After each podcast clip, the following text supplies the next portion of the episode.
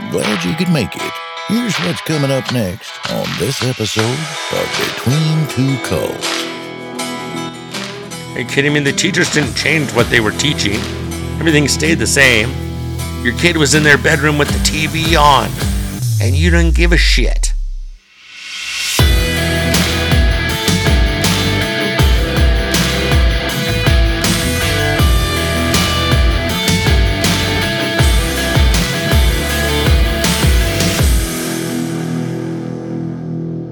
Hey, thanks for joining me. All right, damn it. My hand was forced. We're going to talk about COVID today. I'm not a big fan of trying to do this on the podcast because I like to use statistics. I like to try to find statistics that are real and use them. And I'm sure I'm not one hundred percent accurate. I don't know if anybody is. But I do my best. Whether I like the answer or not, I do my best. But COVID's a difficult one. There are too many statistics out there and also not enough at the same time. You know, for for every study that I can find that says ivermectin works, I can find thirty-five that says it doesn't. And this is very consistent across the board. I can find statistics on vaccine injuries that are out of control. I can find statistics on vaccine injuries that are minuscule and nothing. And so this is a really tough one. So I'm going to take this from a completely different approach. I'm going to try to be logical and rational here and not concentrate very much on st- st- statistics, at least to the best of my ability, but we'll still have to use some. I think that's inevitable. But the reason that I feel that my hand was forced is something happened a day or so ago on Twitter. And it really created a wave of anger, resentment, and then after that, another wave of false false statistics came through. I'm just going to call it stats from now on. I obviously can't process that word through. And so I felt like some truth had to be thrown in here. I, I feel like we have to be more reasonable here because we're not. We've just chosen sides. We chose sides a long time ago. We made this thing political. We made a virus political. And so what happened on Twitter was is that uh, Joe Rogan had R F K on his podcast. And Doctor Peter Hotez, who helped create a COVID vaccine and then gave away the formula for it to other countries for free, had some issues with what was being said. He also had some issues on his perception of which way they were leaning politically when they were talking about these things. And Joe Rogan took it personally, which is fine. I mean, he's supposed to be the mediator here, but I understand why he took it personally. Everybody has their po- positives and negatives, their ups and downs. So I don't want this to be a negative thing on, on any of the three people involved in this situation. And so he invited Hotez to come on the show and debate R F K. R F K was all for it as well.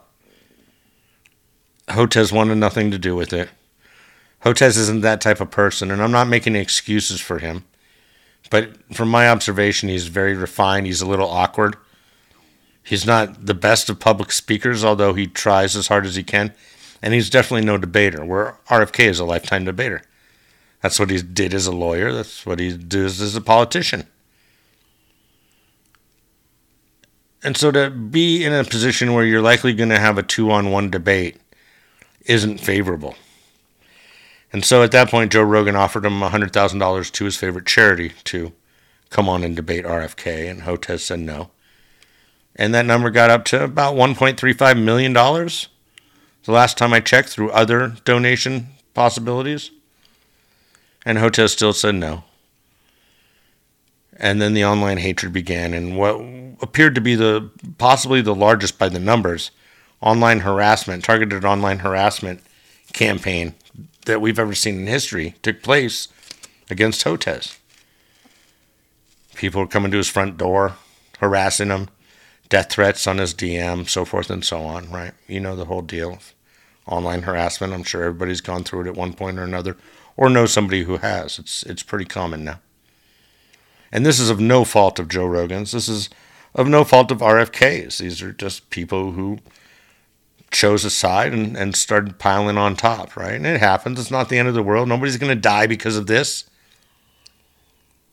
But it really kind of got everybody's blood boiling, and it started that separation process again of anti-vaxxers, anti-maskers, anti-believers against the believers of science. And now the believers of science are also just as ignorant in a lot of situations. I think that we, we use the word science as a positive thing. And it, it, the science isn't always right. Science consistently evolves and changes. Science told me that cigarettes were good back in the twenties and thirties and forties, right? And now cigarettes are probably, you know, the biggest killer on, of human beings on earth at this point. So science changes. And so just to stick with one part of science and not accept its, its evolution is an ignorant thing to do as well. And you see a lot of that on the left. And I, I don't think nearly no one is innocent in this situation when it comes to misinformation and turning something political like this virus. It's happened on both sides. I feel one side is much more annoying than the other side, but it's still happening on both sides. And so I thought maybe today would be a good idea to talk about COVID, talk about it from a rational aspect, not looking at it politically, but identifying when it, in fact, does become political and trying to get some basic truths going for everybody. Because there are some truths that just may not necessarily be universally accepted, but they are absolute truths. And it doesn't look like they're truths that are going to change. So let's talk about the story of COVID. Once upon a time, there was a virus that attacked every organ in your body. It took advantage of your weaknesses, and if it couldn't find any, it'll try and create them themselves. And thus we learned about COVID. COVID hit China near a wet market and a biolab, and we'll get more into that. Sometime around November or October of two thousand nineteen is our best guess. I actually had a family friend in China who called in late September, mid-September, to tell me that one of their family members had passed away and two more of them have got, had, had been hospitalized from a flu. And they were warning me of, of a bad flu that was coming this year. And we had just come off of a horrible flu season. You know, I believe one of the top ten worst flu seasons since we started recording this. And that one affected my family greatly. And being the husband of a teacher, I get the flu a lot. She's always bringing it home. My kids are always bringing it home. It's nearly impossible for me to avoid. And so I started taking steps a half a dozen years ago to try to protect us a little bit better. And, and knock on wood, it has worked pretty well. And so we took precautions. We pulled the kids out of jiu-jitsu. Both of my kids are just amazing jiu-jitsu practitioners. And uh, we took them out for the winter. Figured we would bring them back into February or March after the flu had gone away. But it turns out it wasn't a flu. And maybe theirs was a flu. Maybe this was just coincidence. But I'm just giving you a, a personal story. But it was officially announced December thirty-first by the W H O, the World Health Organization. And as far as we can tell, it hit the United States sometime around the third week of January. Washington State is, is it was the first reported case on January twentieth. And at that same time, it was spreading through the E U. I believe France had its first case on that same date as well, and the rest of the world. Now, the first case in my state happened, believe it or not, kind of revolving around my wife's classroom. She had a student who had just gotten back from a cruise to Mexico, or down the Mexico coast and back. And apparently the grandfather contracted COVID, and he was the first known case in my state. And so the family told the school, I believe, they could have possibly told the government, the C D C, and the C D C relayed that information to the school. So don't quote me on that. But regardless, everybody was notified that there was an issue. And so they shut down the school, started the contract contact tracing, and it turns out that the student that was in my wife's class was never positive, but their grandfather was, and I believe another couple of their relatives got it as well down the road. And they never reopened that school for another year and a half. That was a trigger that started most of the schools closing down in the United States. And so everything went online. Your brick and mortars were closed in most all cases. And the world shut down. But not really. We like to call them lockdowns. But most everybody was working. We're going to find out a little bit later that the majority of the people didn't even get their hours cut whatsoever. And everybody was introduced to our hero or villain or whatever, Doctor Fauci. And Doctor Fauci has some goods and bads. When observing Fauci, I have a hard time telling if he's a good guy or a bad guy. But he's made some really bad claims. We've found that he's lied about many things throughout the process. And he was really more of a tool for the administrations that he was working for than he was an independent doctor trying to give us the best advice. But with all of that said, he still gave us good advice time to time. The problem was is that so many people had figured him out to be a liar in certain situations, or at least be wrong. Maybe it wasn't intentional. That they lost faith in him. They lost faith in him very quickly. Poor Fauci. And then prejudice began, which is kind of a weird thing that we hadn't really seen a lot of since World War Two, where there's this prejudice against Asians. Whether you were at Costco and people said something under their breath or told you to stay away from them, like what happened with my mother-in-law, who is of Korean descent. There was the rise of hate and fear of Asians. People stopped going to Asian food takeout places because they were so worried.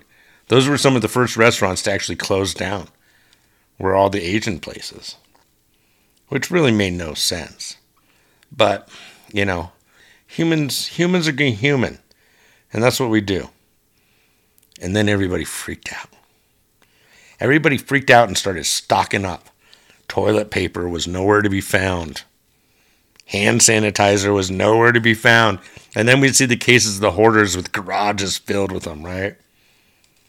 Non-perishables were becoming hard to find. Everybody was buying up guns. People were standing around the corner buying up guns. They were getting ready for fucking war.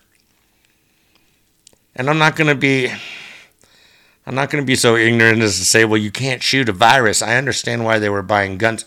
It was the it was out of fear of things becoming short and then people doing what they needed to do to get the supplies they needed.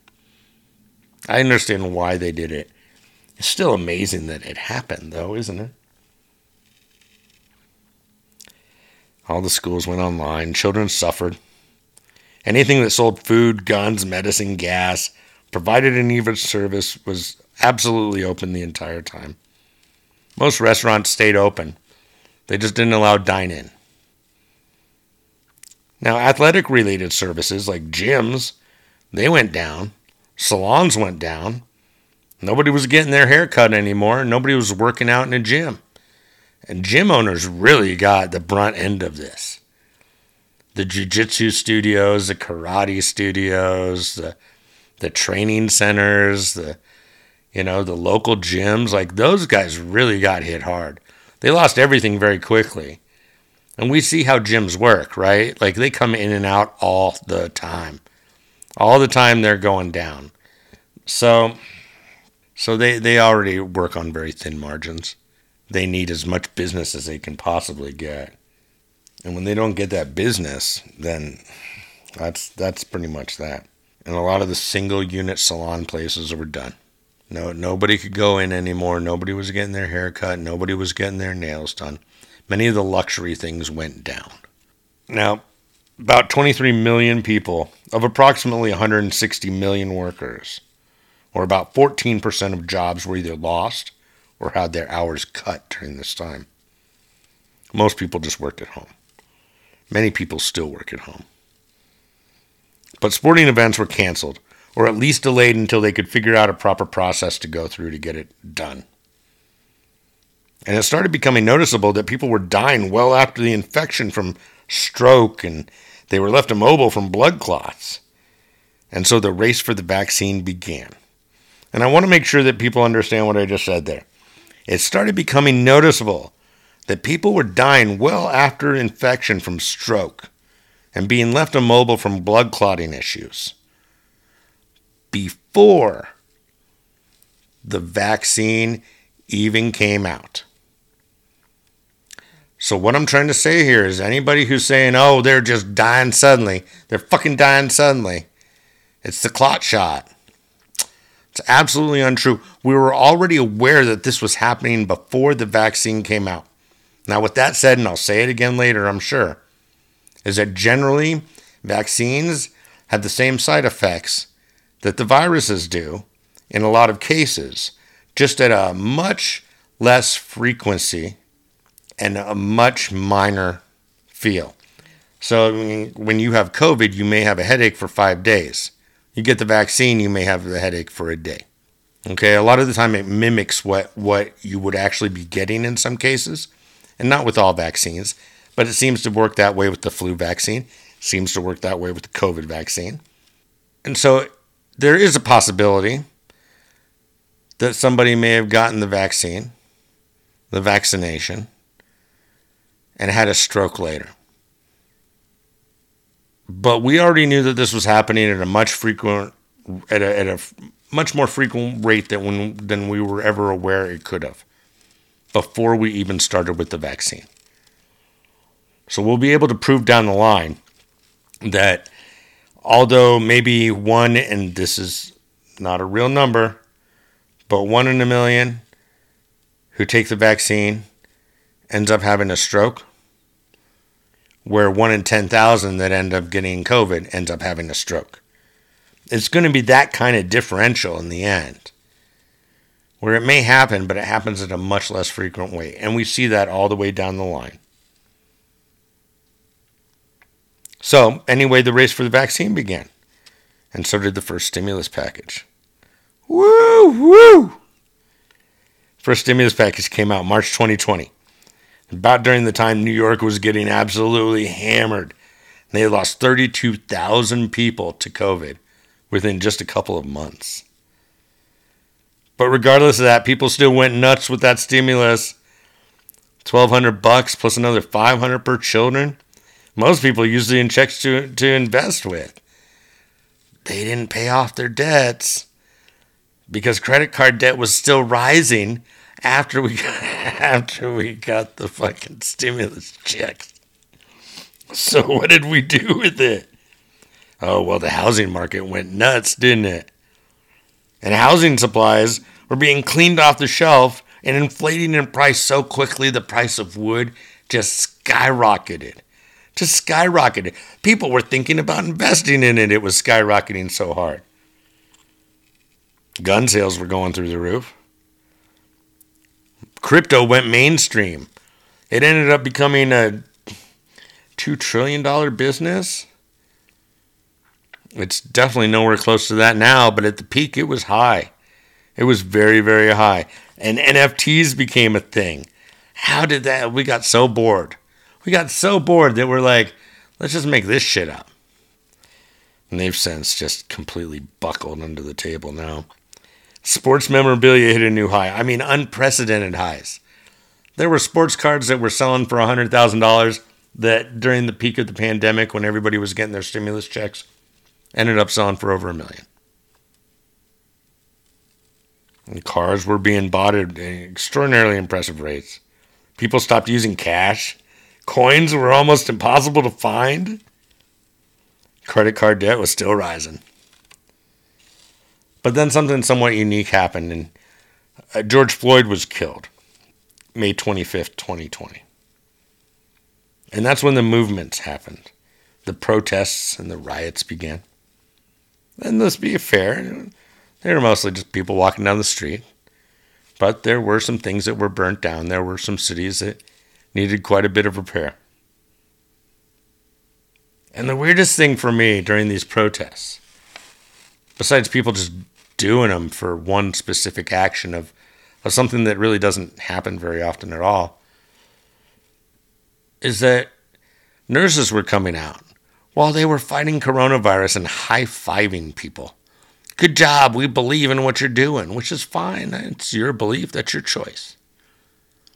But the problem here is that you're you're you're not making yourself look very legitimate as a health organization when we're in the middle of a pandemic and you're applauding people who are shoulder to shoulder, face to face with one another, breathing hard as they walk down the streets and chant, spreading disease everywhere. What are you thinking? And this was a big problem for the nurses. And then all the TikToks that came out. And I understand stress relief. I get it. But you have to understand it's a look. It's a look. It's just like John Morant. John Morant at no time broke any laws. But the look he gave really made the N B A think twice. Because the impression that he can give on the organization that he represents, that organization had to do something about it because they felt that that behavior was was not good for the message that they're trying to send. And it's the exact same situation with these nurses. A lot of you work so hard, but if a very small amount of you fucked off and did some stupid things on TikTok, which really kind of delegitimized everything for you in a lot of situations. And there became the first little break that we had, where people were really like, man, I don't know about all this. I don't know if I like any of this. And and, and then people started having questions. Then we started becoming more populated with anti-vaxxers and anti-maskers and people yelling about lockdowns that didn't really even happen, or that happened in a very small time frame that it shouldn't have really been too bothersome to them. And then right on cue, fucking three weeks later, the first big wave kind of hit around the middle to the end of June and peaked in mid-July. And that was absolutely due to the protesters. There were millions of people on the street right next to one another. Their excuse was, well, we all had masks on. Yeah, you all had surgical masks on. Those don't do shit. And we can prove those don't do shit. At least not for this particular situation of preventing disease. Now, I'm not saying all masks don't work, because that would be a lie. There are lots of really good masks out there that do really, really well.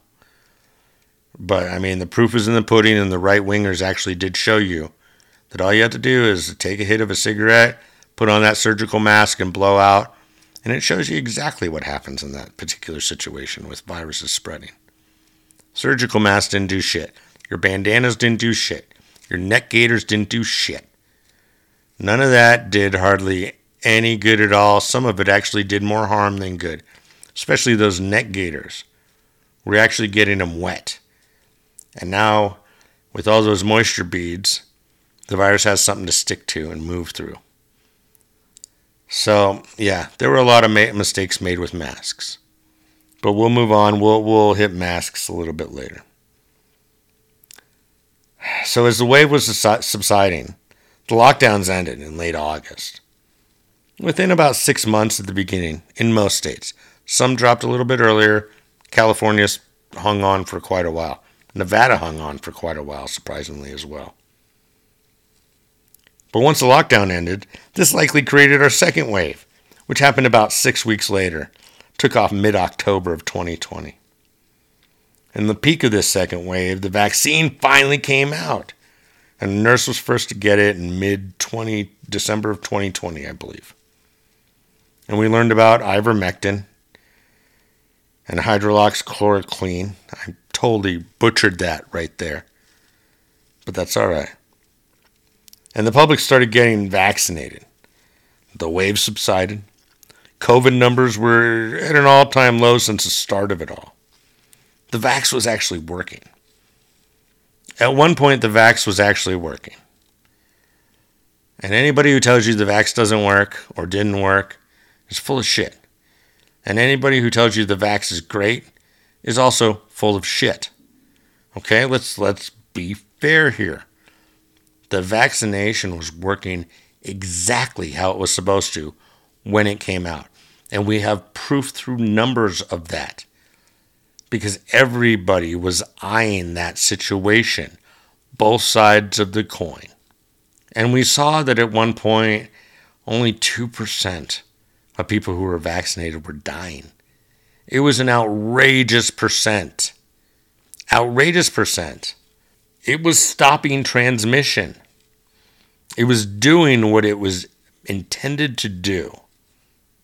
The unvaxxed were the ones who were mostly dying. But that didn't stay like that very long at all.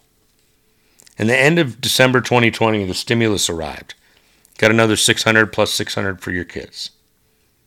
But before that, before that there was an election. And on January twentieth, twenty twenty-one, Biden took office. And all of a sudden, the fucking parties switched positions on the vax and their thoughts on COVID. And not many people bring that part up. Everybody likes to forget about it, and I don't know why. But there was a switch there. And you see, Democrats were refusing or threatening not to take, take the vaccination because Trump was fucking involved in it. And they felt that it was being rushed. But oh boy, when Biden took over, well, we see how passionate the Dems are in, in the complete other direction now. While Republicans were actively applauding the fast effort, blasted the Dems for being so goddamn political. And now we see how passionate the G O P is in their current stance today. But regardless of all that, the vax came out. The checks started rolling. P P P loans were being grabbed up. Money was being stolen. Money was being lost. Money wasn't being tracked. And that whole thing was just rife with fraud and corruption. And then March twenty twenty-one came. And we finally we got our final stimulus package at that point. Until another wave hit in July of twenty twenty-one. July. July was strange because it's midsummer. This was different. This one was big. You could feel this one. This one was Delta. That was the big killer. And the vaccine effectiveness began to diminish quickly. And we found that asymptomatic COVID is a thing, which we'll talk about a little bit later. Media was being misinformed, and the C D C and W H O were lying. And we started picking up on this. And the hatred for the unvaxxed grew, and the anti-vaxxers were starting to kick back and ask questions at this point. And it started becoming truly un, un, unruly again. We had vaccinated people wishing death upon unvaccinated people. We had unvaccinated people sticking to the fact that they believed that the vax was no good and it was against their religion, which it absolutely wasn't. About ninety-six percent of all the religions in the world, or the religious in the world rather, it's not against their religion. And nowhere, and nowhere do their books of prophecy or belief does it say anything even close to that. And then we saw that notable people started dying and getting injured, being nowhere to be found. And we were worried, what about the children?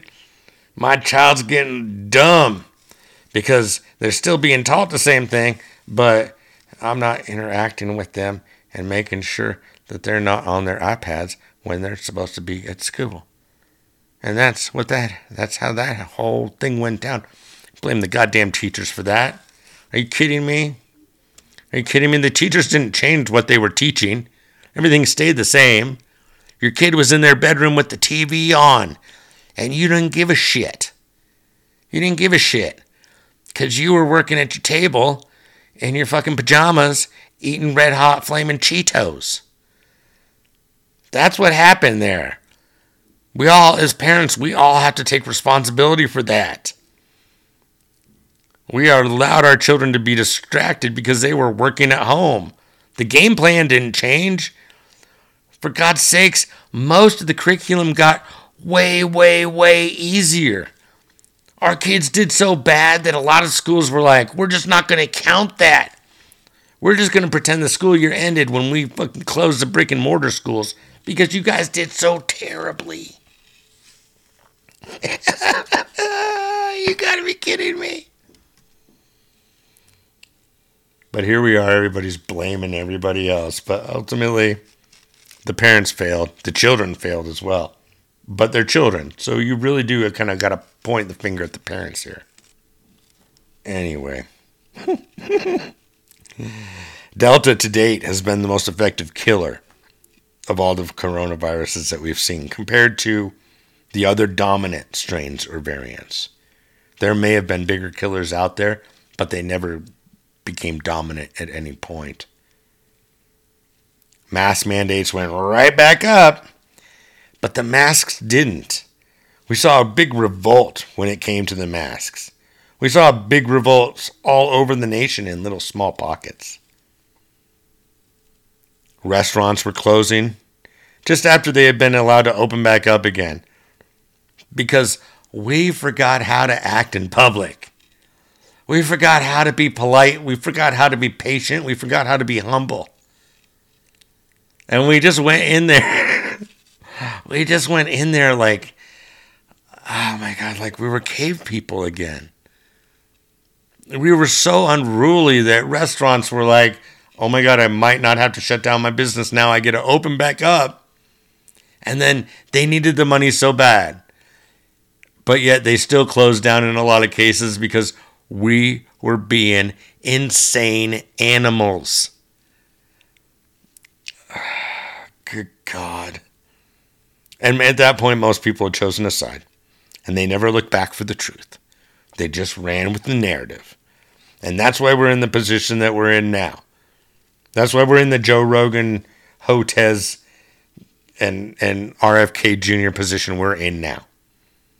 And Asian hate crimes were still reaching highs we haven't seen since the Second World War.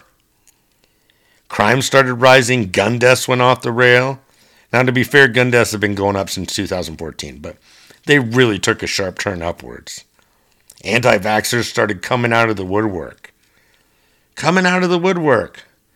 All we had to worry about before was Jenny McCarthy and and and, and Jim Carrey. And now we got anti-vaxxers coming out of the woodwork who honestly, look, they're wrong about ninety-three percent of what they have to say. And look, every clock is right twice a day, right?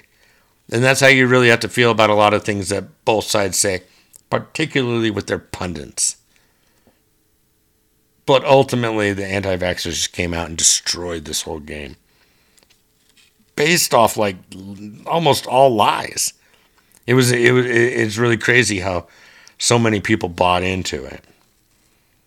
Now, the one thing they weren't lying about was the effectiveness of the of the vaccine. It was dropping. It was it was absolutely dropping. Now, they were claiming the vaccine doesn't work, but that wasn't the case. The the best way to put it, to be probably the most honest, would be the vaccine is slowly not working as well anymore.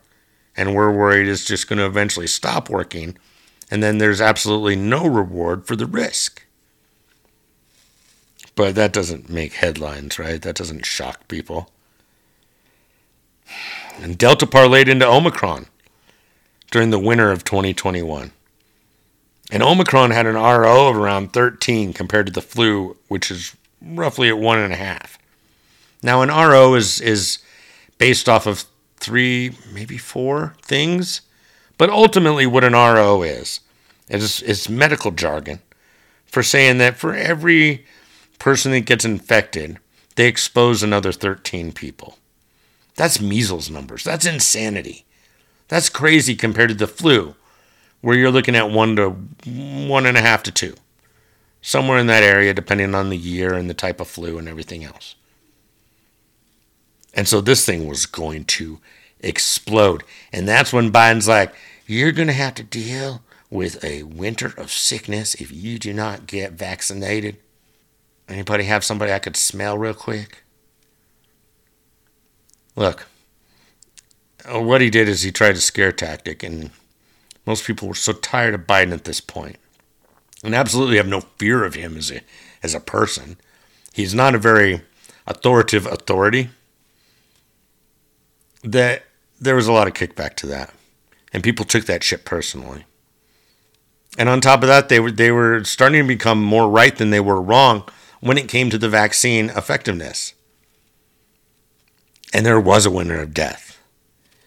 And there was a winter of sickness that we have not seen, at least any of us personally.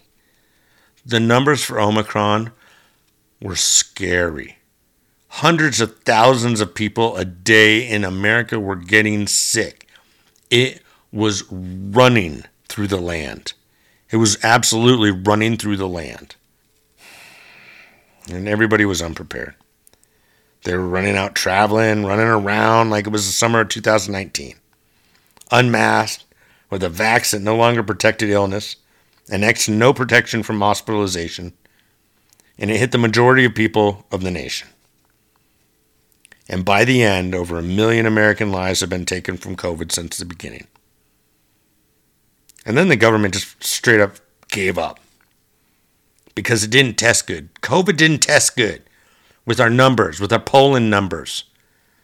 So fuck it.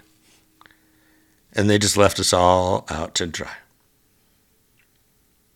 They chose economy over humanity, and they will do so again if given the opportunity. Tested, testing winded down. Numbers became obscured. Many states stopped their consistent reporting. And just six weeks after the Omicron wave, a new combination of waves butted up against each other in mid to March twenty twenty-two and is now just subsiding. And it was larger as far as sickness is concerned than Delta was. And scientists were getting very worried that our troughs in the sickness were actually maintained at a much higher level. And it showed off really bad when you would look at graphs and charts. Now, luckily, those scientists were proven wrong. It has subsided quite substantially now. We're almost to all-time lows again, which is wonderful. And now there is something coming in from COVID on the East Coast, as well as it kind of looks like in the Montana-ish area, out in the Pacific Northwest. And we'll see we'll see what happens there, right? We're not going to do any prediction. We're going to be cautious. We're going to play smart. But there's no reason to predict something that, that can't possibly pre- be predicted. We can only take educated guesses, and I don't think it's worth it. So just know that even though we're at lows right now, which is awesome, and I hope we stay there the entire time, it's not likely. It's it's much more likely that another wave will come, and another wave will come, and another wave will come. So we just stay cautious. We stay rational. We stay reasonable. But we don't want to get sick. Not from this. This is a little different. This really can fuck you up. And every time that you get it, you're taking a greater risk of getting fucked up by it. This is not your common cold. This is nowhere even close to your common flu. And a flu will fuck you up really good. So we just stay reasonable. Now, look, we've spent five to six trillion dollars on COVID, in COVID bills and stimuluses, which is roughly about twenty percent of our debt at the time. And COVID ended up hospitalizing five million people in the United States. It's killed just about one point two million and in the U S and nearly seven million globally. And now long COVID has come into play, which has disabled millions of people around the nation. And now we're noticing people dropping dead from stroke and other medical issues at very great rates. And that's where the anti-vaxxers come back in again and say, it's from the clot shot. No, it's likely not whatsoever. This is one of the statistics that we actually see over and over again because, again, people were t- paying such close attention to it in science. Is that most of this is happening because of COVID. Like the vast majority, like ninety-nine percent of it. And COVID ended up costing sixteen trillion dollars worldwide in economic loss. So they're estimating. You never know. It could be more, it could be less. And the average person in the U S has now had COVID more than once. And ladies and gentlemen, COVID is not over. And so now we're here. Now we're finally to today. And what have we learned? Well, obviously not that fucking much. At least not as individuals, right? Because we keep getting it and we keep spreading it. But what about maybe some other aspects, huh?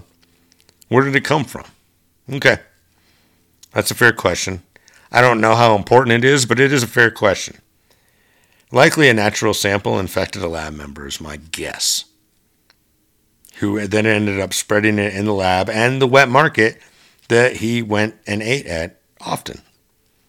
There were three patient zeros named, and they all worked at the lab, according to some government officials and government watchdogs.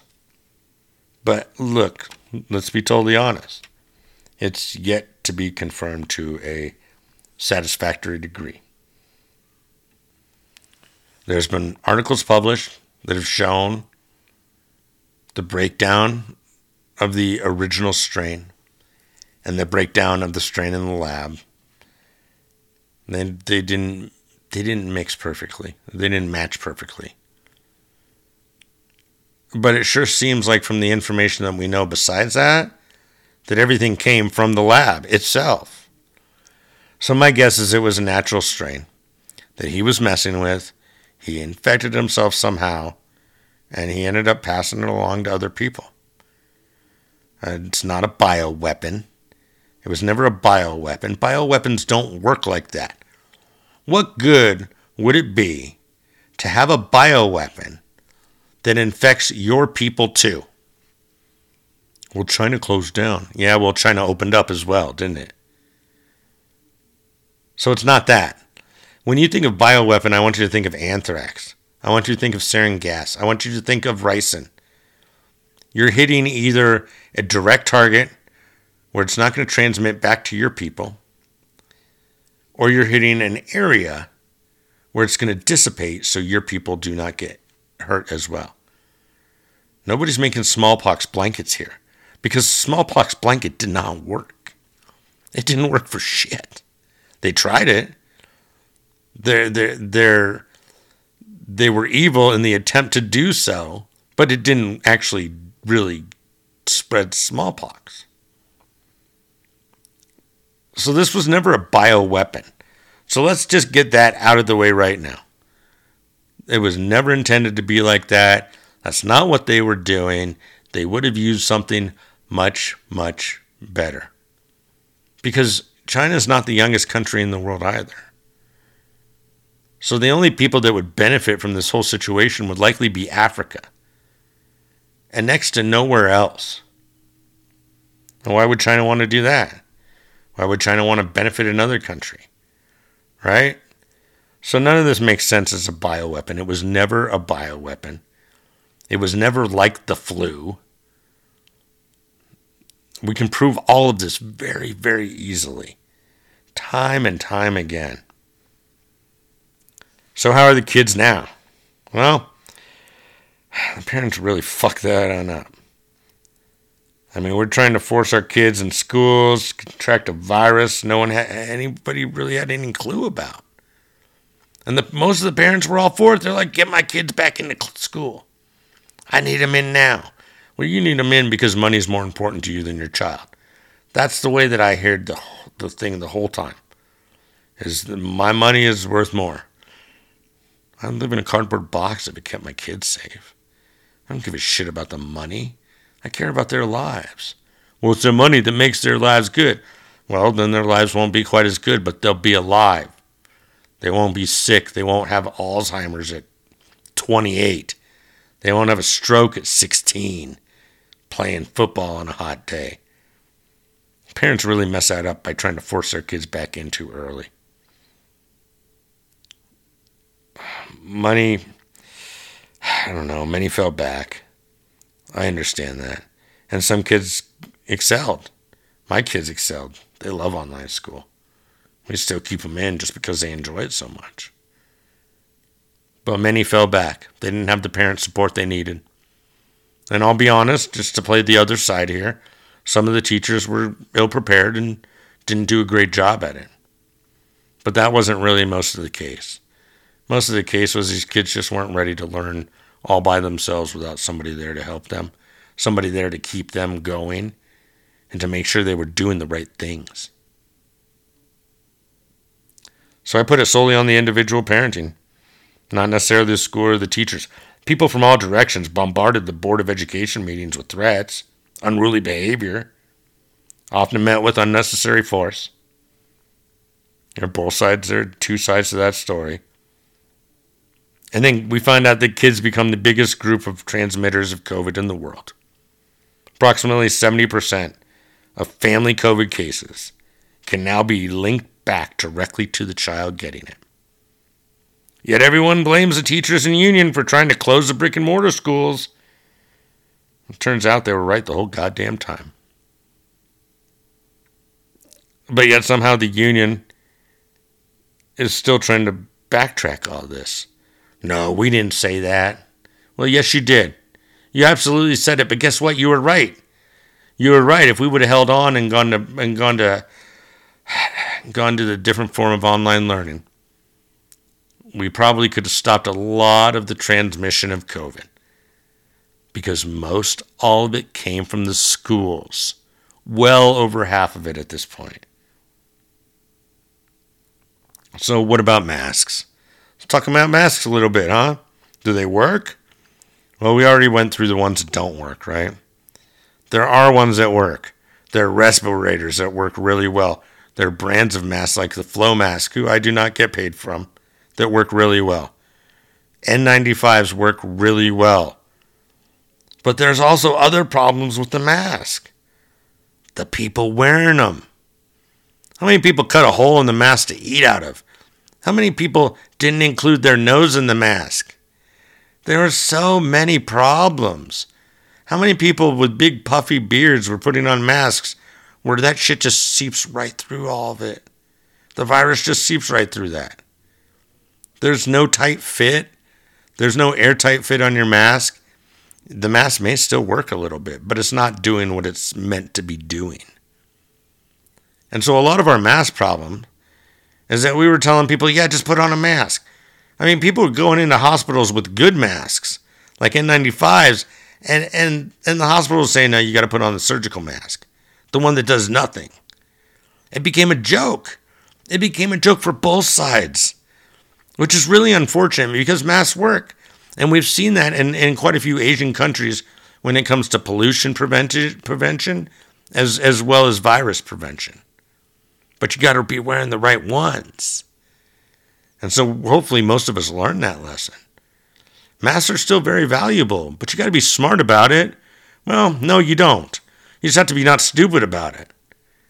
Like, have a tight seal on the mask all the way around from your chin to especially the bridge of your nose and around the top of your nose or the sides of your nose. Make sure your nose is included is what I'm trying to say. And you, you have to use the proper ones. The ones that actually work, that are very scientific. I mean, a lot of it is based off of static principles. They do get caught up. I don't care what you say. Well, the holes are approximately this big and the virus is approximately this big. It doesn't make any sense. There are many layers to this mask. There are many layers to this mask. It can't go through all those layers. It is made. It is tested to stop these things. It has been tested time and time again to stop these things. Stop saying masks don't work. The truth is, is that most people don't know how to wear masks, and they're wearing the incorrect ones. That's that's the whole thing about this. If you're wearing the incorrect mask, it doesn't even matter how you wear it. But when you're wearing a good mask, you better wear it properly. You got to understand your beard is in the way. You got to make sure you got a tight seal. They absolutely do work. There are way too many fucking studies showing that they work the right way when worn properly. It was just all bad info from the C D C and W H O, along with bad actors telling you masks don't work. Well, when we look at South Dakota, who didn't use masks, against North Dakota that did use masks, yeah, they were all using fucking surgical masks. And they were all children. Of course it didn't matter. They were playing with those masks all the time. They were pulling them on and off. Teachers were consistently telling them to keep them on. It was a joke. They were too loose. They just didn't make any sense being taken off during lunchtime. It was all just so stupid you can't even... you. It's all so fucking stupid you can't compare the two. It didn't matter.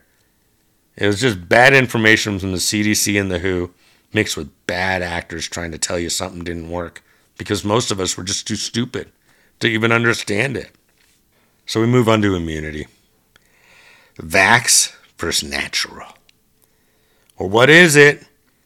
Well, look, herd immunity didn't work, did it? It didn't work for shit. Here's the deal with vaccine, vaccine immunity and natural immunity. When the vaccine is effective against a particular variant, it's quite equal to natural immunity. They both approximately last about the same amount of time, which is under a year. And they both only work for the variant that they are being immune to. The one that they were originally attacked from, or the one that you got a vaccine directed right at that variant. My point is, is that if you get a vaccine for Delta, it's not really going to work very well for Omicron. And if you get sick from Delta, your immunity is not going to work very well from Omicron. They're both very similar. And I think a lot of people like to say one's better than the other, and possibly in certain situations, one may be better than the other. Although you're a complete idiot if you think you should go get sick so you don't get sick, right? This isn't a chicken pox party. All those people who went to COVID parties are the people you don't want to be around with in real life because they have no critical thinking skills whatsoever. You need to get away from those people in your life. Because getting sick, so you don't get sick later, is some crazy-ass shit. Ultimately, the vax immunity and natural immunity are really close when when when they're working on the specific variant that they were created from. And that's that. That's that. They both last somewhere between six months to a year. They're not going to protect you from the next variant. And so vax vax immunity as well as natural immunity are both really quite worthless because these waves come in too quickly from completely different variants every single time. So it doesn't really matter how immune you are. Yay, you got sick. You know, you probably won't get sick from that same variant for the next two months until a new one comes through. But you likely weren't going to if you had a directed vax for that particular variant either. I tried to tell everybody, herd immunity doesn't work when you have a virus that mutates, but nobody wanted to fucking listen. What about social distancing? Does it work? Yeah, yes and no. Social distancing is kind of stupid. I mean, look, it works if you're upwind outside, and, and it works if you're inside in really no way at all, right? Because we see that this... that this virus can last in the air for at least an hour, if not quite a few. And so it doesn't really matter if you're upwind or downwind or anywhere because it spreads indoors if there's if there's no ventilation, if there's no good A C unit with a HEPA filter in it. So social distancing works for viral load more so than anything else. Like if you get sneezed on in the mouth, let's say, which is something that little kids do to parents a lot, you're going to take a massive load usually, a massive viral load. And if you're six feet away from them, you're probably not going to take a huge viral load. And if you're twenty feet away from them, you're probably going to take a very minuscule viral load. The chances are the amount of viral load that you take in is going to also cor- correspond to the amount of sickness or how sick you end up getting in a lot of cases. Not always. Secondary things can attribute to that as well, like if you have diabetes or if you have bad lungs or if you have bad heart or what have you. But for the most part, what, what we're looking at here is, is it seems that the, the bigger the viral load you take, the more sick that you can get. And with that being said, the closer you get, the bigger viral load you're going to take. But as a whole, does social distancing work? Not so much. It really doesn't. Um, but there are advantages to it for sure. So what about the vaccine? Did we rush the vaccine? Yeah, we did. Now, in a manner of speaking, we did. Look, this technology has been used for, for about three decades now. We use this type of method for Zika, and it seemed to work really well. Have we ever used it for COVID before? No, of course not. COVID's new. We did push this thing through when it came to COVID-specific. Took less than a year to produce and test. That's pretty unusual. Um, you know, just being honest, it really is. But we already we already were familiar with the technology of it, so it wasn't that horrible. So did we have a choice? We wanted to rush something that we felt like we had a good handle on, and so we pushed through the test a little bit quicker. We didn't get the authorization. We obviously didn't have time to see what type of possible long-term side effects there were. But luckily, it seems like overall, we're not in a bad position. There's no reason for anybody to freak out over any of this. Did the vax ever work? Yes. As I said, as advertised, it worked. Does it still work? No, not really much at all. Definitely doesn't stop transmission. Definitely gets, you know, you're still going to get sick from it, from getting the virus, even if you are vaxxed, just as much as if you were unvaxxed. Does it help with hospitalizations? At this point, not very much. Just a tiny touch. It does, but not very much. Does it help with deaths? A little bit. A little bit. It absolutely does. But not like what it used to. Not whatsoever. So ultimately, how harmful was it? What kind of side effects were we dealing with? Well, it was mixed. I mean, there's a reason that you had to stick around fifteen minutes after you took the shot. We obviously didn't know very much about it.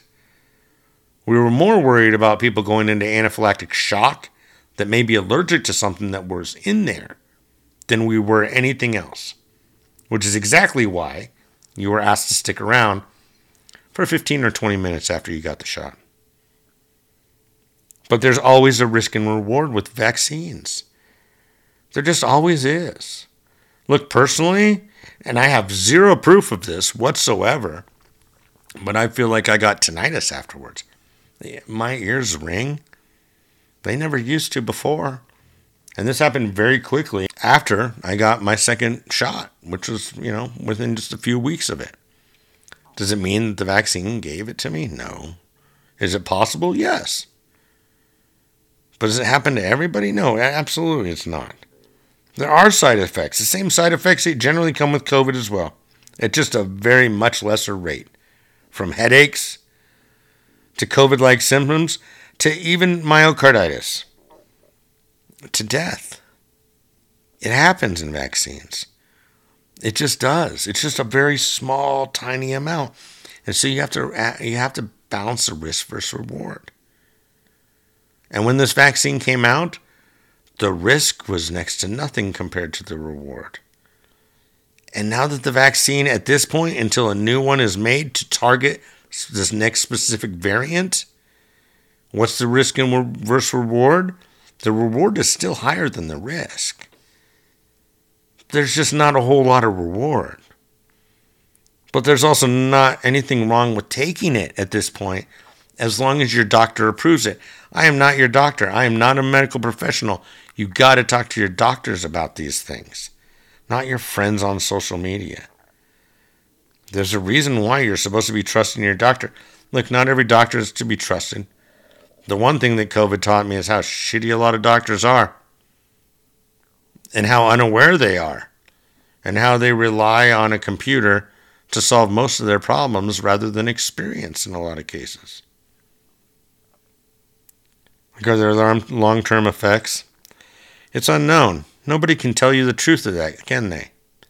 But it doesn't look like there are going to be any. Doesn't look like there are going to be any at all. Doesn't look like this is cancer-creating. It doesn't look like it's creating any kind of Alzheimer's. The vaccine isn't. It doesn't look like it's creating any kind of long-term effects. But if you want to be totally honest, we won't know until a good twenty to sixty years from now. So just hold on and wait for that answer, because we don't know. There's nothing you can do about it at this point, so just don't worry about it. I'm, I'm telling you right now, the chances are so slim to none that it does. It, it's a nothing burger. But if anybody tells you yes or no, they don't know. It just hasn't been around long enough. So will more vaccines come out? Yes. There's another one that's targeted to come out very soon, and it's going to probably target this next wave. And it's up to you if you want to take it, you and your doctor. You guys figure that out together. Will there ever be a cure? No. Nope. Doubt it. Nope. Nope. We're the cure. We can fix this. We can completely eliminate it, but we've chose not to. I'll talk about that in a minute, but look. When did we ever find a cure to anything? It's very rare. We know how to put shit off. You know, we know how to make it lesser. But a cure? No. No. It's it's likely not going to be there. So what else can help? Talk to your doctor, all right? There's Paxlovid, but you know what? Or sorry, that's incorrect. Paxlovid, but it does have a a problem with it where people do end up getting reinfected very quickly. It doesn't. It's, it's almost like it's the equivalent of not taking all your antibiotics and your infection comes back. Same kind of deal. Now, it doesn't happen often, but it did happen to Fauci. It did happen to Biden. So talk to your doctor about it. There's also metformin. Talk to your doctor about that as well. There's been really good research on metformin, and metformin is extremely cheap. And the thing about metformin that I like is it's a diabetic medicine, is that it kind of shows that the ivermectin thing was bullshit in a lot of situations because metformin is so cheap. And that was the biggest complaint about ivermectin from the people who were criticizing that we weren't using it, is that it's so cheap. This is big pharma. This is big pharma in control of this. Well, metformin, metformin is super cheap too. And it shows a really good outcome of getting over the disease and not contracting long COVID from it. There's really good research so far in metformin, and doctors are prescribing it. You know, the thing with ivermectin, everything runs down to the economy. And ultimately, the government doesn't give a shit if Pfizer wins or loses. The government wants money. That's it. It's all about the economy.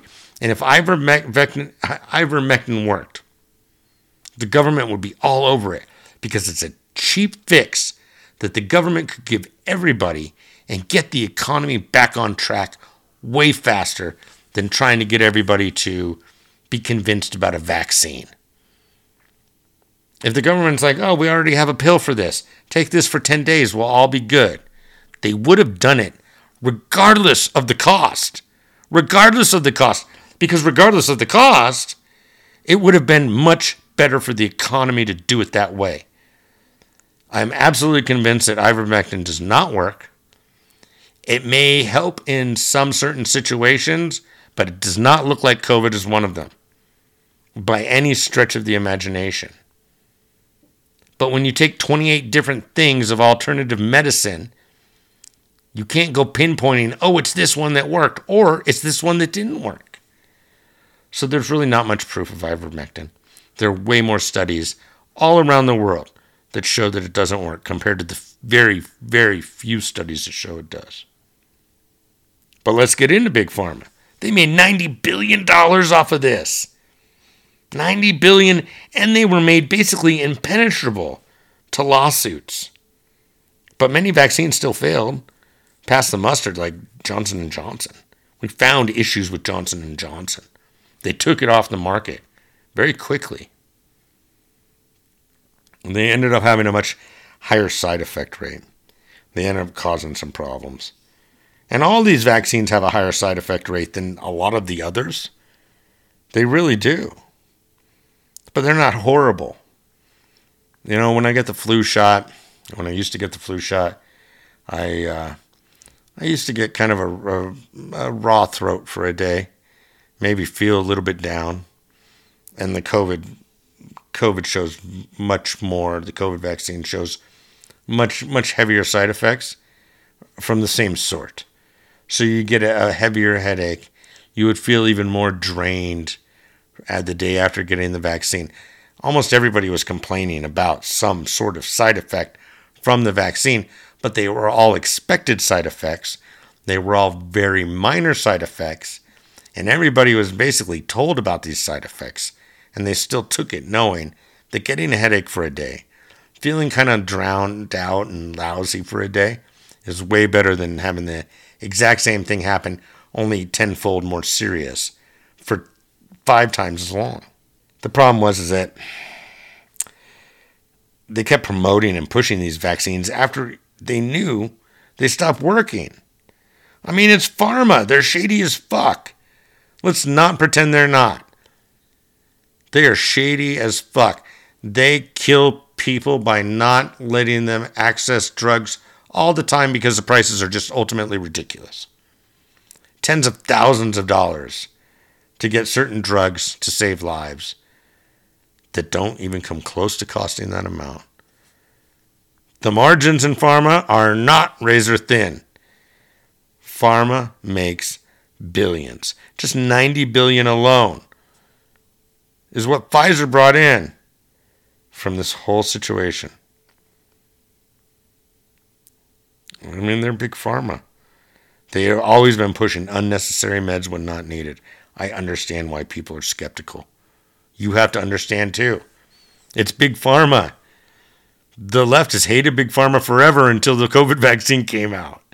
You guys know they're shady, man. You don't want a part of them. So stop defending them, okay? It doesn't mean the vaccine doesn't work. Just stop defending them. So did anybody do this damn thing right at all? Depends on how you look at it. I mean, China shut shit down. And it worked out really, really well. Till they got sick of it and decided to open them back up again.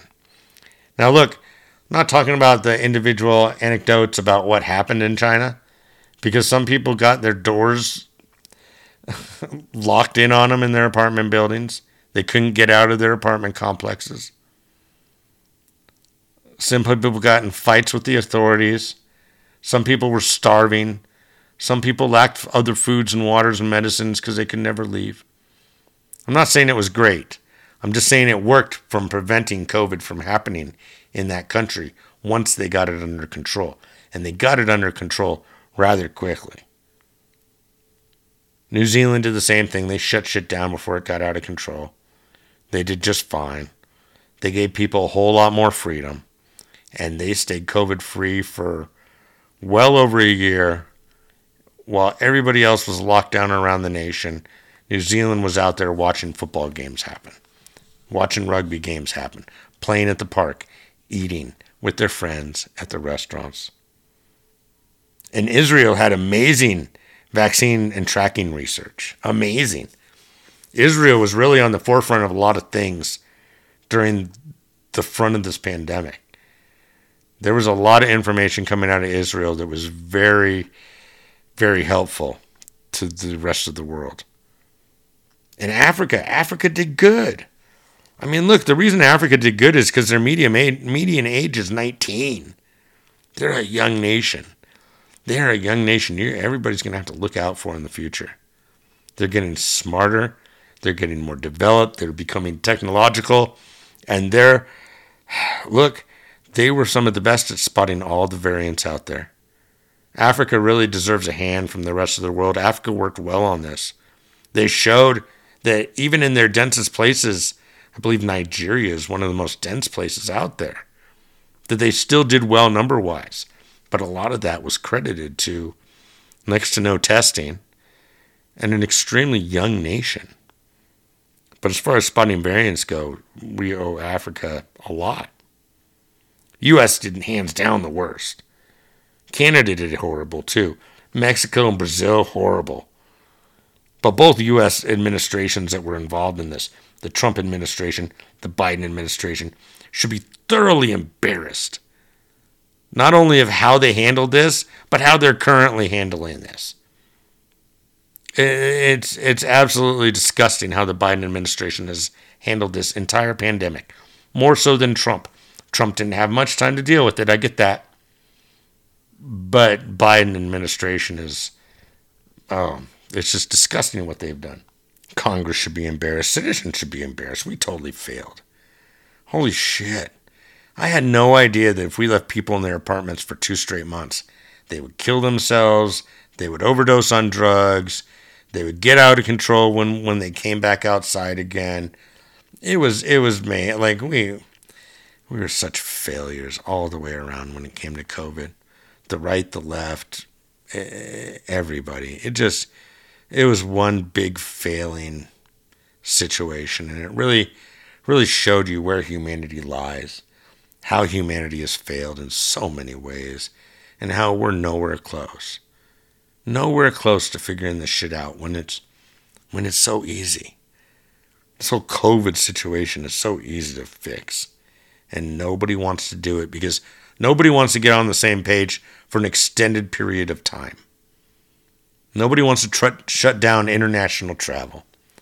Nobody wants to do anything to actually stop this from happening in the grand scheme of things. And then the media, especially the leftist mainstream media, never once questioned the government about this once Trump got out of the way. And the right-wing media consistently criticized the government while still doing everything that the government recommended they do, like take the vaccines, while telling you not to take the vaccines. This is incredible. Both sides of the media completely failed humanity. Completely failed humanity. Anybody in media that was dealing with COVID should be absolutely embarrassed by themselves. They should quit. They should quit in embarrassment. It is. It was absolutely all the lies and inf- misinformation from ivermectin and all the health bros telling you to take vitamin C and vitamin D. Look, vitamin C, particularly vitamin D, is very good for you. It gives you things that the sun gives you, right? But it's not the solution to all your problems. If vitamins really worked all that great, then then people would be pushing vitamins. There are too many studies showing that most vitamins just go in and out of you with nothing that you gain, particularly vitamin C. I mean, I like vitamin D. Vitamin C, I've never found benefit in. Go ahead and take them if you want to.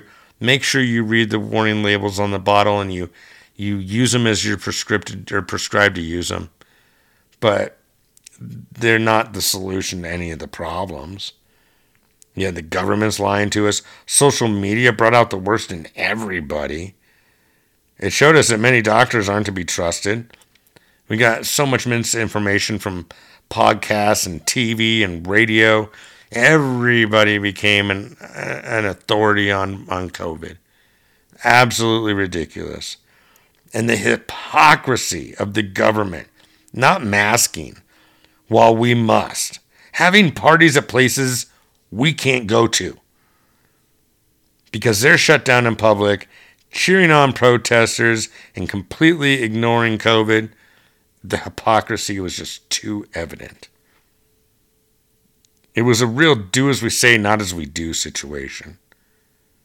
And, and, and it happened mostly on the left, which was the worst. These are the people pushing this whole mask mandate. And yet we're finding Obama was unmasked at his party and a bunch of people got sick.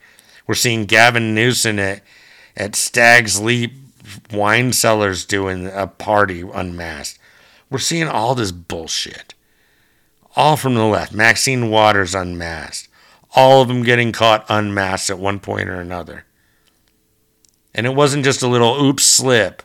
Like, they just came out unmasked. We saw Fauci at a game unmasked. Are you kidding me?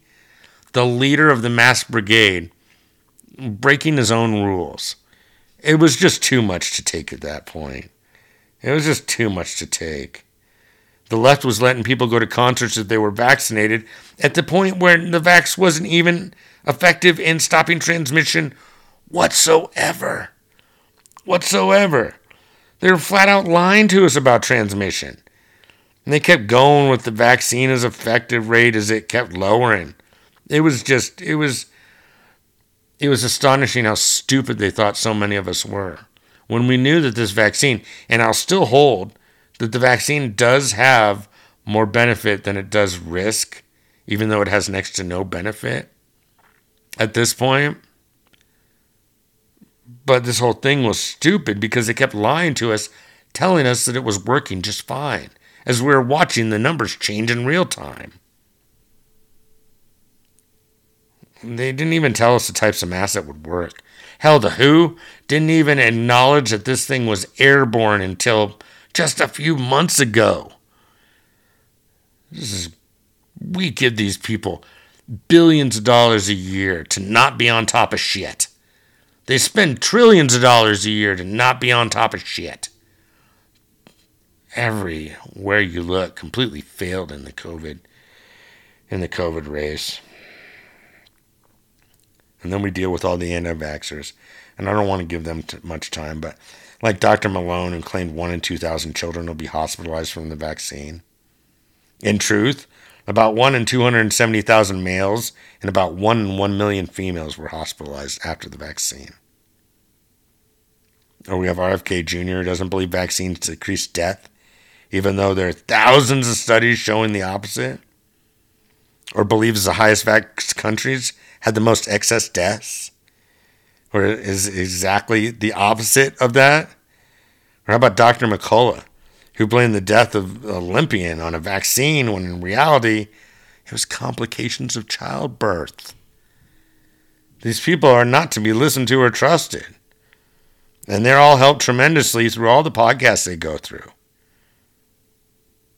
And the conspiracy theorists. Oh, good Lord. The government's after control. Mm, yeah, but they don't want a bunch of sick workers, dude. So this is not how they're going to get control of you. It was a bioweapon. Well, we already talked about that. Go see Anthrax if, you, if you're looking for a bioweapon that actually helps them more than it hurts them. It's no worse than a flu. No, COVID kills at a much higher rate than the flu. COVID disables at a much higher rate than the flu. COVID sticks in your body and gives you long COVID, where the flu does not do that and at, at even close to that rate. It's done to implement a social credit score and create a new world order. Shut the fuck up. Just shut the fuck up at this point. So tired of most of these conspiracy theorists. But I have a couple conspiracy theories. And I'm not saying they're true. I actually have questions about them. So I tell you what, if anybody actually listens to this podcast and you have an answer to one of these two things, please, I want to know. And I will amend this podcast. I will re-edit it to where it gives the truth. I'll even give you credit for it if you're right. But look, here's here's here's my conspiracy theory about asymptomatic COVID.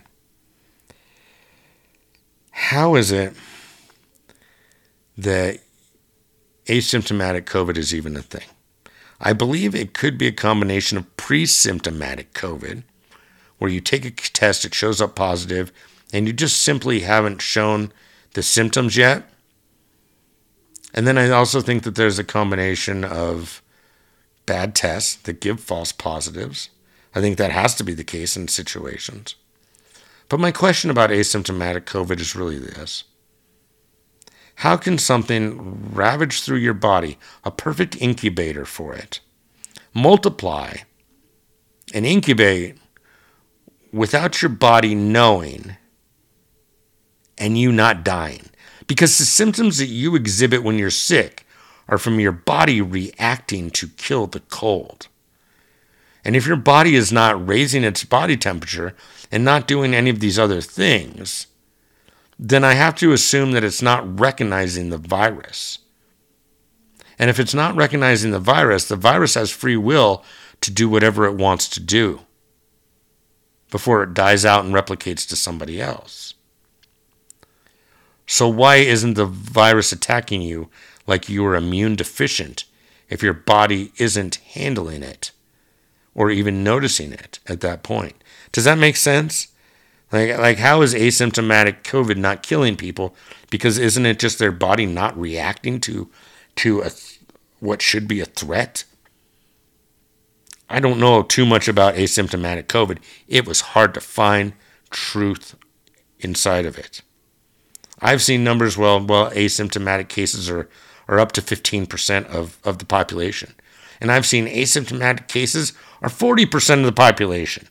There's no number that I can give you about asymptomatic that I feel is truthful because they're so varied. It just, it just, it just blows my mind. So what else? I think my other conspiracy is that COVID seems to be making people more primal. And maybe it's a mix of things. Maybe it's all the Democrats and Republicans dealing with all, all their bullshit, and, and the American public is feeling it. They're feeling the inflation, they're feeling this, they're feeling that, and they're getting less patient. They're getting more confrontational. They're becoming more violent. I have a conspiracy that COVID is making people more primal, making people forget more, making people a little bit dumber, and making people a little bit more primal. Okay, that's it for conspiracy theories. The loss. There's the loss was unimaginable. Families lost. So many people. Money was lost. The economy was lost. Relationships, whether personal or international, were lost. Children's education was lost. Drug usage went out the, uh, up the, uh, through the roof. Suicide went through the roof. It was it was absolutely one of the most depressing three or four years that I've seen. And COVID hasn't stopped, but so many more people are back to normal now that you don't see these things anymore. Even though drug usage is still going up, I have to imagine suicide's still going up. We know gun deaths are still going up. So was there ever really a free solution or a real solution? Yeah, but your freedom got in the way. You chose freedom instead of instead of no more viruses, which is really what you did, because this would have gotten rid of all viruses. It would have gotten rid of all the flu viruses. It would have gotten rid of probably all the R S V and cold viruses. All we had to do was basically shut everything down. Three months at the max. This shit would have been done. Shut down international travel.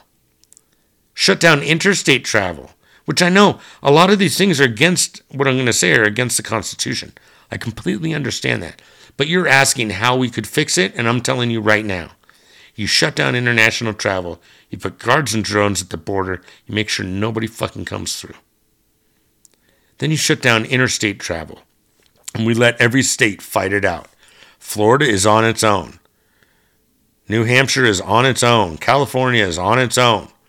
And you know what? When New Hampshire is, is rid of COVID completely, when they have finally burnt it out, and such a small amount of people have gotten it, so the chances of it mutating to another source are very slim, then New Hampshire's free to play. And that would only take a few months. And states would start falling like that. I know it sounds ridiculous because it's totally against what most of you believe, but China did it exactly the right way. The only thing that China didn't do right is make sure that their people were fucking fed when they were locking them and welding them in their apartments. That's it. You need to make sure they're fed, and you need to make sure they get medical attention when they need it. And they burn that shit out. We could have done the same. Canada could have, every country could have done it the same way. We could have rid the world of all viruses that spread person to person if we just shut shit down and really locked down for just a few months. That's all it would have taken. It would have saved the country. It will end up saving the country hundreds of trillions of dollars in the long run with medical expenses and losses to the economy. But that's not even an option. It's not a realistic option. You can't stop interstate travel. You can't stop airplanes from flying. It's just not going to happen. Too many people are just too, too whiny about that kind of shit. Nobody's ever willing to take a hit for the team. Nobody. Everybody wants to be the diva wide receiver. Nobody's willing to be the offensive lineman. And that's what we needed was a bunch of offensive linemen during the COVID beginning.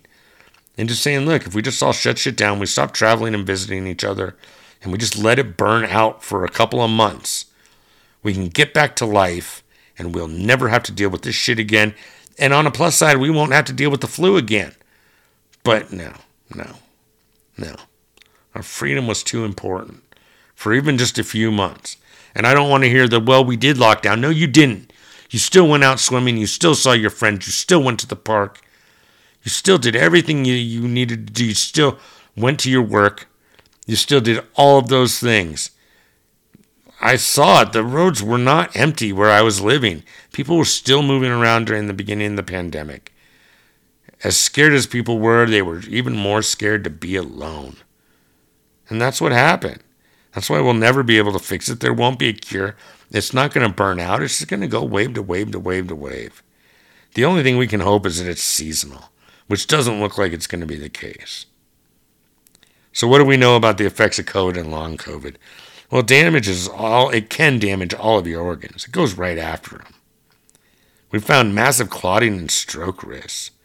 Depression and anxiety have been linked to long COVID, breathing problems and respiratory distress. It's just simply not a cold. Most damage is found in your heart, your lungs, and your brain. Well, then what can we do now?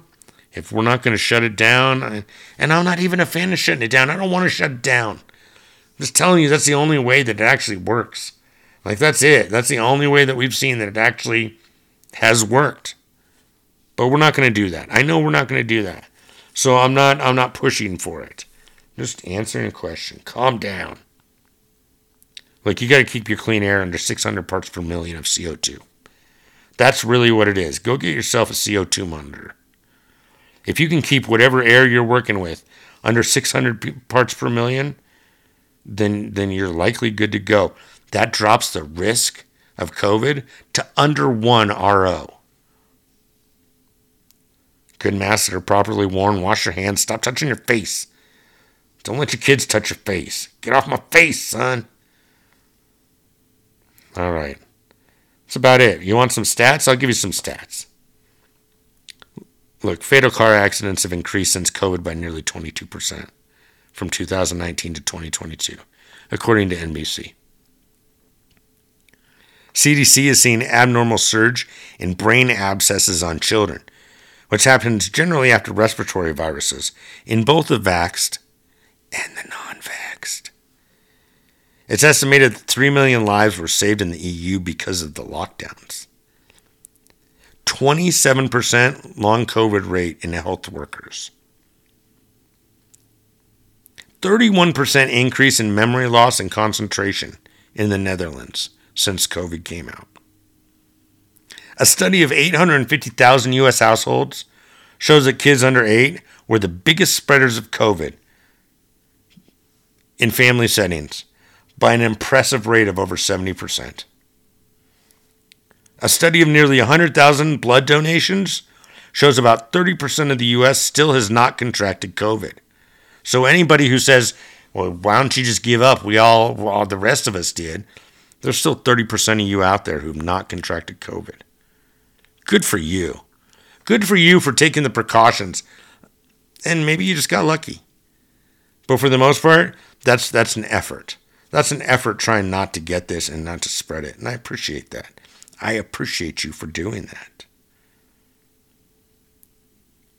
Now look, like I said, the study of nearly one hundred blood donations shows about thirty percent still hasn't contracted COVID. three point six percent were not vaxxed or infected. twenty-six percent were vaxxed, but they had no natural immunity, which comes out to like, you know, twenty-nine point six percent. So we call it thirty percent. People in the U S likely have not been contracted by COVID. But that number is much smaller, much, much smaller in the non-vaxxed than it is the vaxxed. There have been four COVID vaccine-caused myocarditis deaths reported worldwide so far. Four. We're not going into the various system because that's a self-report system. It's horseshit. There's no possible stats you can get from it that would be legitimate in any reasonable person's eyes. Under one per every one hundred thousand people were diagnosed with a vaccine-related myocarditis, which is seven times less likely than getting it from COVID itself. So you're seven times more likely to get myocarditis from COVID than you are from the vaccine. We found that COVID seems to be increasing the chance of Alzheimer's disease by roughly sixty percent, but it's still very early to take that number seriously yet. We're seeing a decrease in brain size, tissue damage, and gray matter. You're all getting dumber every time you get COVID, and it shows. seven in ten people show memory loss after COVID, which is likely why the unvaccinated still think they're correct about everything, because they just fucking forgot they were wrong. They were never always right. Some things fell into their lap, like the vaccine losing effectiveness. Some things were very nitpicky, like masks don't work, when the truth is, only a couple different masks that we were told to use don't work. The rest of them work just fine. It's the people who are fucking up. In October of twenty twenty-one, unvaccinated people were dying at thirty-four for every one hundred thousand people, while vaccinated people were dying at four per every one hundred thousand people. Okay? So the vax did, in fact, help quite a bit. And the next one they produce will likely help in that same way. And today it's much different. Today it's six-tenths of a percent to just under two-tenths of a percent. Vaccine-related death is about at eighteen one-thousandth of a percent. Vaccine-related death happens at eighteen one-thousandth of a percent. Are more vaccinated people dying now? Yes, they are. They are. That's just how that works. Once the vax becomes ineffective or close to ineffective, then the vaxxed are basically at the same at the same level as the unvaxxed are. And so since there were more people vaxxed than unvaxxed, then there are going to be more vaccinated people at this point. They're likely dying than unvaccinated people, because many of the unvaccinated people got taken very early in this game. Look, ultimately, some people continue to mask and protect themselves, and are still chastised for it. And I personally just want to tell you, I'm with you. I stand by you. Good for you. Good for you to making a choice to try to protect yourself and your family. Even if some people are doing it wrong, they're still consciously trying to do the right things. And those are the people that in this country we truly have to appreciate. And I appreciate you for dealing with the shit that you have to deal with, for trying to be safe. Nobody should ever criticize you if you want to wear a mask in public. That's fine. I get it. Please wear the right ones. But stay strong. Keep doing what you think is right, because you're not hurting anybody. And that's the biggest thing I take away from this. Is that they're not hurting anybody. They're not trying to hurt anybody. It's quite the opposite. They're trying to protect themselves. So in public, although I don't do it very often at all, I will stand beside a masked person and help them and protect them and defend them anytime that they get harassed, because they're trying to do the right thing. Maybe they're doing it in the wrong way. Maybe they're not. But their heart is in the right place. And those are the kind of people we need to get through these situations. Anyway, that's all I have for COVID. I think I'm done. I'm tired. I don't want to talk about it anymore. I wish it would go away. Just like all the people who are spreading all the lies and misinformation about it. Whether it's the vaccination, whether it's the media, whether it's about masks, whether it's a podcast, I don't give a shit. It's just so tiresome. It's just so tiresome. Let's just be reasonable and logical here. And just say, you know what? This is not something that we want to get. Do we have to end the world to avoid it? No, we don't. But do we have to mock other people? Do we have to be mean to other people because of their beliefs? It, it does no good. You're not going to attract any flies with vinegar. It does no good. Just try to be a little bit understanding. Try to understand that there are vulnerable people in this world. And that many of us just said, fuck the old people. which is the worst thing that you could have possibly done. It shows absolutely a loss of humanity somewhere in you. And those are the people that most don't want to be around. You're the people that make this place worse by saying, fuck it, they're old. Those people lived eighty, ninety years. They've seen shit you may never see in your life. Their stories were still there to be heard. They worked so hard, and now they finally get the freedom of relaxation from the slavery that they've been put through all their lives. And we're just like, fuck them, let them die. No, no. If you're still wearing a mask today, if you're still trying to protect yourself, if you're still trying to protect your family, I appreciate you. Thank you very much. From the bottom of my heart, from the bottom of my family's heart, thank you for trying. That's all I can ask from you. Thank you for trying. All right. I'm done. I'm Ryan Brady. Thanks for joining me.